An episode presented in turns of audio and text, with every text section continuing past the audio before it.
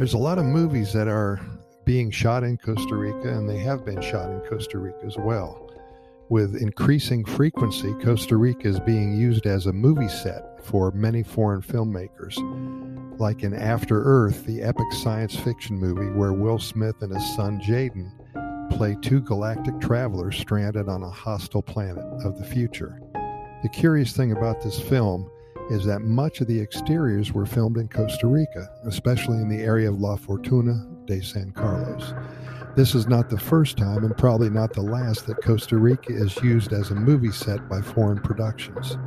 With the warmth of its people, its natural wonders, and its extraordinary variety of flora and fauna, Costa Rica is coveted to be a tourist destination promoted abroad as an earthly paradise. Many times the film has been responsible for an increase of the reputation of the country that spreads throughout the world. However, not all films shot in Costa Rica have offered an honest portrayal of Costa Rica and its people. For starters, there's a number of films, mostly American made, which mention Costa Rica. Almost all these films follow the same pattern, identifying the country as a wonderful place, but also as a place to hide out. Numerous films suggest, directly or indirectly, that Costa Rica provides shelter for criminals. This apparently is where gangster, drug dealers, and criminals in general may start a new life and comfortably enjoy the fruits of their crimes. Nico, starring Steven Seagal, was the first of such films. Quentin Tarantino, Reservoir Dogs, and the excellent gangster drama Casino by Martin Scorsese also mention Costa Rica as a hideout for persons and money.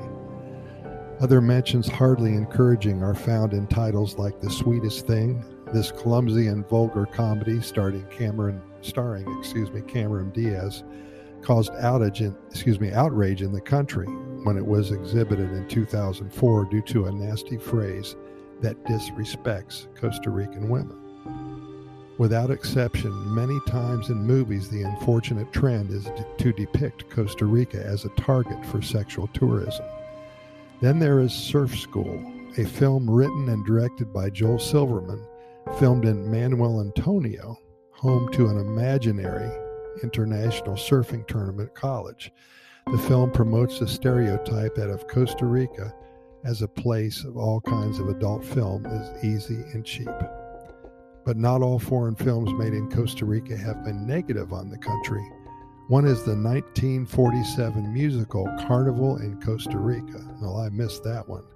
This film is not easily obtained today, but in some scenes it can be seen on YouTube. The film, directed by Gregory Ratoff and written by Samuel Hoffenstein, pairs two lovers who try to thwart an arranged marriage at carnival time in Costa Rica. And then there is Jurassic Park, by Steven Spielberg. The film centers on the fictional Isla Nublar near Costa Rica's Pacific coast, where a billionaire philanthropist and a small team of genetic scientists have created an amusement park of cloned dinosaurs. For those who live and anyone who has visited Costa Rica, they can easily see, not like depicted in the movie, San Jose, the country's capital city, is not on the beach. I noticed that when I was uh, looking at Jurassic Park 2.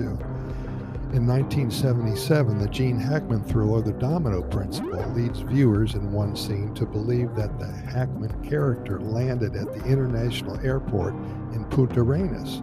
However, All to Do About Costa Rica was actually filmed in Puerto Vallarta, Mexico. In other cases, there are films made in Costa Rica but made to look like somewhere else. The trend began in 1988 when Spanish filmmaker Carlos Saura used the canals of Tortuguero, though the plot describes the expedition of conquistadors taking place in the heart of the Amazon jungle in his film El Dorado. In 1992, uh, Gerald Depardieu played the visionary explorer Christopher Columbus in the film 1492 Conquest of Paradise by Ridley Scott. From the artist's point of view, it's the best movie filmed here so far in it, you can appreciate the stunning beauty of the country, the beaches, the rivers, and the forests. It was with this movie that Hollywood, for the first time, began to mention the name of Costa Rica as a new location, and many producers took notice. The number of motion pictures, series, shorts, and television productions in Costa Rica are numerous. The Amazing Race did an episode in Costa Rica, and the British production by ITV, as shown on NBC in the US, I'm a Celebrity, Get Me Out of Here. It was a reality television game show series in which 8 to 12 celebrities lived together in a jungle environment for a few weeks. The Costa Rica segment had actors uh, like Lou Diamond Phillips, who lasted the full 24 days, and Daniel Baldwin, who came in on day three and exited on day 11, while his brother Stephen lasted 18 days in the jungles of Puerto Viejo. A number of productions, however, never made it to the big or little screen, not even on video. Another that I was personally involved in because I loved it so much was shot in the jungles of Alajuela.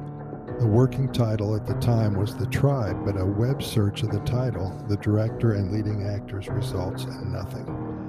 For now, hopefully, After Earth, whose world premiere is scheduled on June 9th of this year, Costa Rica can once again show the world the variety of its natural beauty.